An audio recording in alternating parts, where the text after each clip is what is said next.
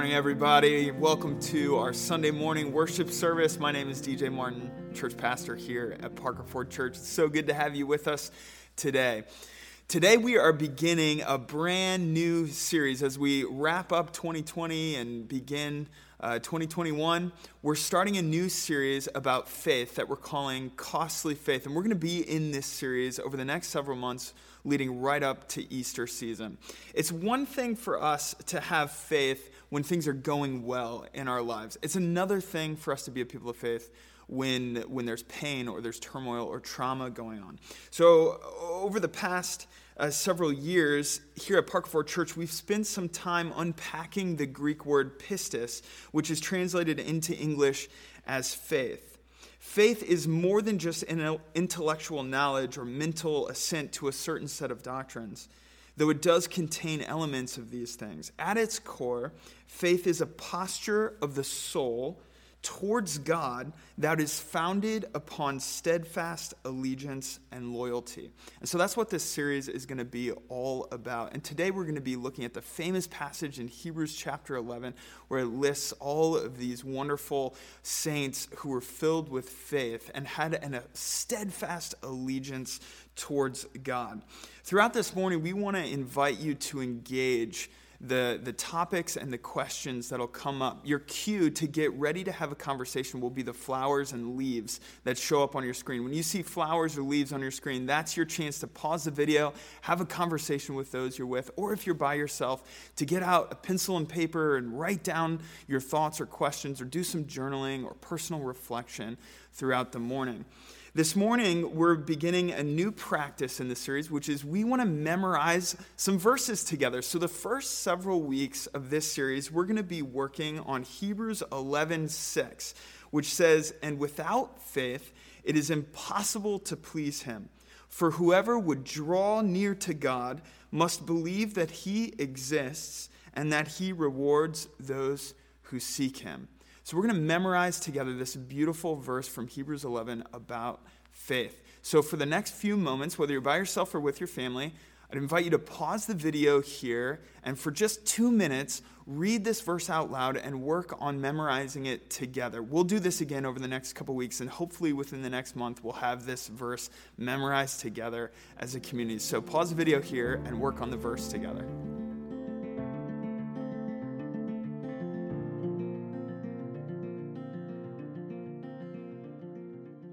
As we continue our service today, for the call to worship, I've invited one of our elders here at Parker Ford Church, Carol Deering, to come and lead us in the reading of God's Word. So she's going to invite you to stand, and she'll be reading from Psalm chapter 40, verses 1 to 5. Please stand for the reading of the scripture Psalm 40. I waited patiently for the Lord to help me, and he turned to me and heard my cry. He lifted me out of the pit of despair, out of the mud and the mire. He set my feet on solid ground and steadied me as I walked along. He has given me a new song to sing, a hymn of praise to our God. Many will see what he has done and be amazed. They will put their trust in the Lord. Oh, the joys of those who trust the Lord who have no confidence in the proud or in those who worship idols. Oh, Lord my God, you have performed many wonders for us. Your plan for us are too numerous to list. You have no equal. If I t- tried to recite all your wonderful deeds, I would never come to the end of them pause here and think about what is faith? Hmm. Why is it so important in our relationship with God? What are some of the differences and similarities between faith, belief, and hope? Let's take some time to think about those questions.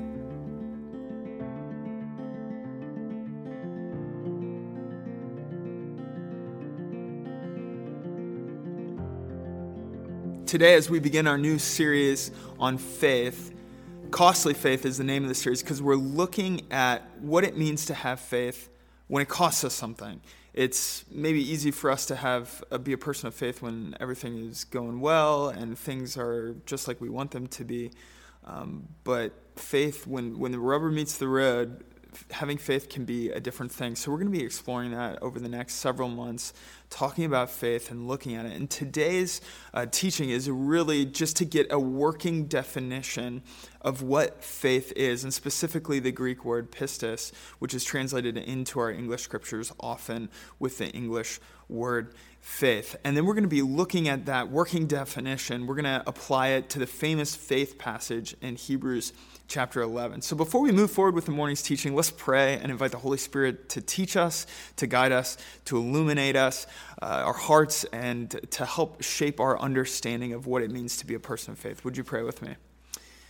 Heavenly Father, we are so thankful that you have not left us without witness. You have uh, given us the scriptures, and you have imparted to us your Holy Spirit, which lives inside of us, which bears witness to who you are and teaches us how to be a person of faith, a person of hope, a person of love, a person who bears the fruit of the Spirit as we abide in you and seek to walk in you. And so today, as we explore what it means to be a person of faith and, and try to work towards a, a definition according to the scriptures of what faith is, we invite you to teach us and shape our minds. And we pray this in Jesus' name. Amen. A popular narrative among atheists and skeptics, especially on the popular level, is the idea that Christians and believers of other faith uh, traditions in general are kind of these mindless zombies who check their brains at the door. You've maybe heard a narrative like this or a story like this. Faith is believing something without proof, right? Which is, you know, in the eyes of the world, a sort of dumb and stupid thing to do, believing without proof. But is that what having faith actually means or requires? Do we have to check our intellects at the door, our minds at the door when we become a Christian? Is faith just foolishly believing in something we hope might be true, but we're not sure because we can't see it? That's what this new series is all about. We're exploring the meaning and purpose, the substance, as the writer of Hebrews chapter 12 says, of what faith is. We'll do that throughout the series by looking at the costly nature of faith. Once again, it's one thing to say we have faith when everything is going well, but it's another thing to walk faithfully or filled with faith through trials and suffering. So that's what we're going to do. We're going to be looking at stories from both the Old Testament and New Testament about the faith of those who have gone before us when it was costly. Today we're doing a little bit of a word study on the Greek word pistis. To start this word study, I'm actually going to read uh, from N.T. Wright's biography on the Apostle Paul that he published a few years ago. The title of the book is simply Paul, a Biography, and it's written by the New Testament theologian N.T. Wright. And he has this section towards the beginning of the book where he explores briefly this word pistis that's translated faith because it's so vital to understanding who Paul was as an apostle, who Paul was as a person, in order to get inside of his mind and understand his writings, you have to understand pistis. You have to understand this word faith. Now, Paul didn't invent the word faith. He didn't invent the word pistis. In, in Greek, it had a long tradition of usage by non Christians. And so he takes this Greek word that has this um, plethora of meanings and he sort of accommodates it into Christianity and gives it a new range of meanings. And it's really important to understand that the word pistis has a range of meanings. So there's no single English word that can capture what it means. Now, in most major English translations like the NIV or the ESV or NLT or other big translations, typically the writers will, or the translators will use the English word faith um, for the, the Greek word pistis. But a lot of New Testament scholars are a little bit uncomfortable with this because it has a fuller meaning than just the English word faith. And so that's what I want to do, some of the hard work of understanding this. And we're going to start with this quote from N.T. Wright. um, in his book, Paul, a biography, he says this about the word pistis. Here we run into the kind of problem that meets all serious readers of Paul.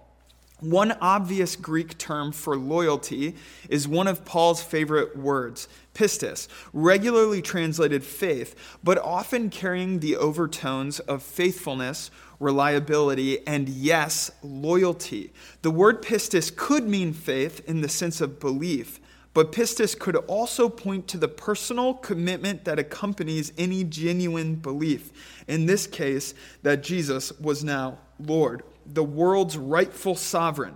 Hence, the term means loyalty or allegiance. This was what Caesar demanded from his subjects. For Paul, the word meant all of that, but also much more. For him, this believing allegiance was neither simply a religious stance nor a political one. It was altogether larger in a way that our language, like Paul's, has difficulty expressing clearly. For him, this pistis, this heartfelt trust and allegiance to the God revealed in Jesus, was the vital marker, the thing that showed whether someone was really part of this new community or not. Did you catch that? Pistis, faith, this steadfast believing allegiance, was the vital marker that showed whether someone belonged to Christ or did not. So, faith, pistis, what is it? It certainly means trust, as in a trusting belief in the Lord. This word also means faithfulness, as in faithfulness to God or the faithfulness of God, just as God is faithful towards us. One of the defining characteristics of God that he says to Moses when he passes by him in that famous Exodus passage is he says, The Lord, um, slow to get angry and abounding in steadfast love and faithfulness. Faith also, this word pistis also means reliability, as in um, it's comparable to faithfulness or trustworthiness. It means loyalty or fidelity to Jesus as both Christ the Messiah and Lord, true King, ruler of the universe. Faith also means belief. Yes, in the popular sense of understanding faith, it does mean belief, a genuine personal commitment, including confessional and mental agreement to Jesus' teaching. It also means a heartfelt trust and allegiance. That's a whole lot of meaning to pack into one single Greek word. And so we have to do some work to understand what this word means. And English translations that just use the word faith to translate uh, the Greek word pistis sometimes cut short its range of meaning because it means all of these things in context. And so, a working definition that I'm going to propose for us as we go through this series, and we'll add to it and chew on it a little bit as we look at various examples of faith when it costs, looking at Old Testament and New Testament examples. So here's a working definition for us faith is a trusting belief in the faithfulness of God founded upon a steadfast and loyal allegiance to the Messiah.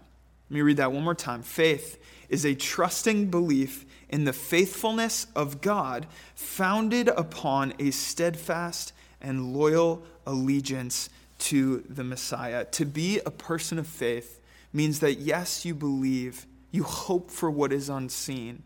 Yes, there, there's a component of, of hoping um, for the impossible or hoping for that which God has said is possible, but we experience in humanity as impossible. Yes, that is part of what it means to be a faithful person or be a person of faith. But to be a person of faith also means that we have a steadfast and loyal allegiance towards our King. And when we start to talk about a steadfast and loyal allegiance towards our King, then we can start to understand that faith doesn't necessarily mean that we believe everything perfectly or have all of our doctrine exactly perfect or, or something like that. Faith means that we have a loyalty and a fidelity in our love and our purpose and our bent towards God, meaning that we are holding on to Him even as He has held on to us. Again, yes, it means that we believe in Him. Yes, it means that we trust in His word. But it also means that we have a loyalty towards him and allegiance towards him. So let's take this working definition and let's apply it to the famous passage in Hebrews chapter 11 for just a few moments here. We're not going to go over the whole chapter, there's not enough time for that. So we're going to look at just the first few examples of people of faith, and then we're going to skip to the end of the chapter at the end of our sermon. The writer of Hebrews says this Now, faith is the assurance of things hoped for there's an assurance to it, or if you memorized this verse in the King James, it's the substance of things hoped for. In other words, you can touch it. Faith is something that you can actually touch and hold, um, hold on to, even while you cannot yet see it. Faith is the assurance of things hoped for, the conviction of things not seen. Remember, it's a steadfast allegiance and loyalty towards our Messiah, towards our Lord. Verse 2 For by it the people of old received their commendation.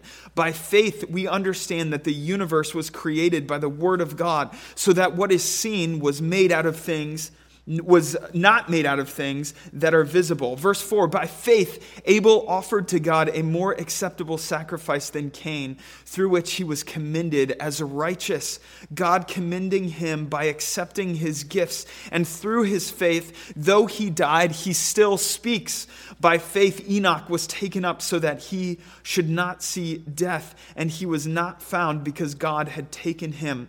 Now, before he was taken, he was commended as having pleased God. And without faith, it is impossible to please him. For whoever would draw near to God must believe that he exists and that he rewards those who seek him. This is our memory verse that I invited our families and individuals at Parker Ford to begin memorizing over the next few weeks at the first part of our service.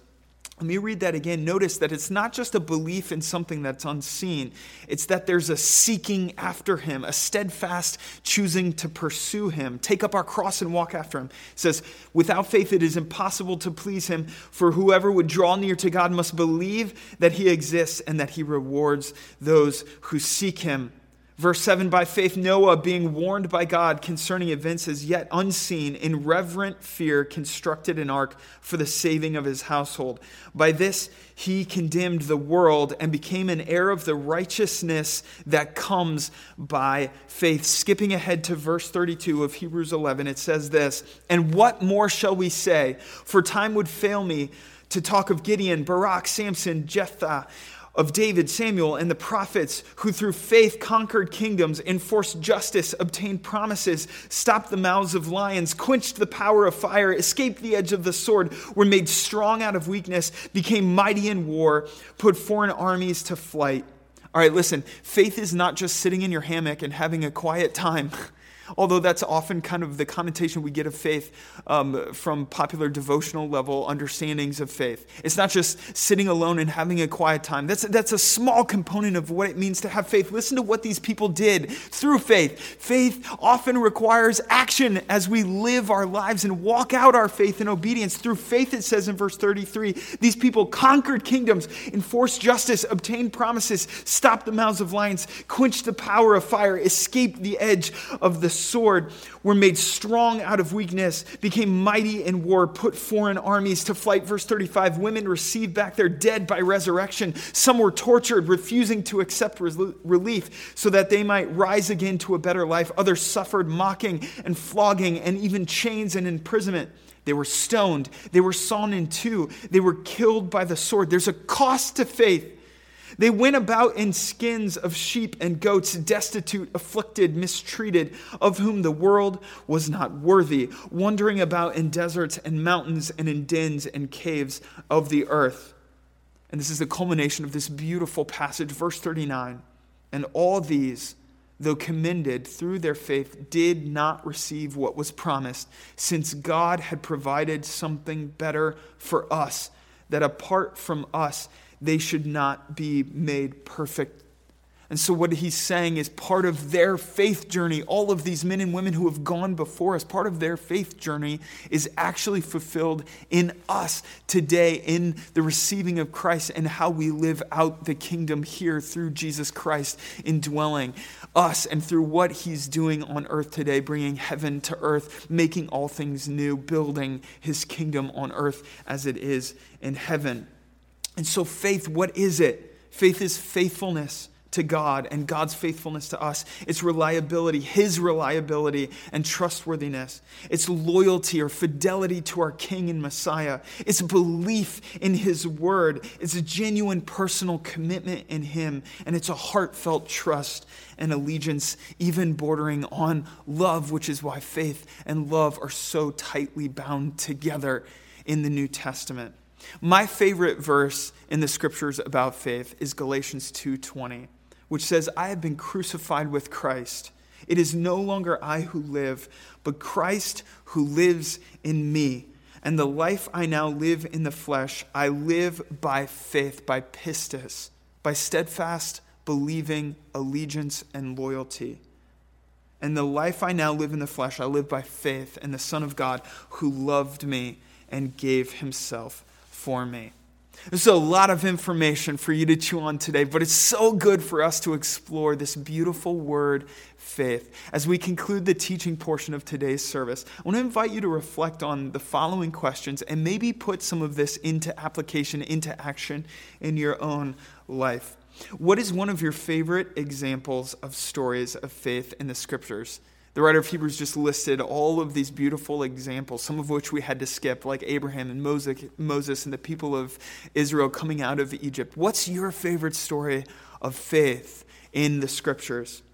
And is faith, if faith is more than a mindless belief and has to do with our allegiance to God, how might the Lord be inviting you to grow in faith today? I invite you to reflect on these questions before joining us for today's benediction.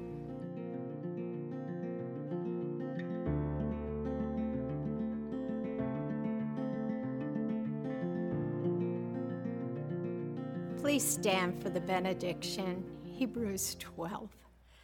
Therefore, since we are surrounded by so great a cloud of witnesses, let us also lay aside every weight and sin which clings so closely, and let us run with endurance the race that is set before us, looking to Jesus, the founder and perfecter of our faith, who for joy that was set before him endured the cross, despising the shame, and is seated at the right hand of the throne of God.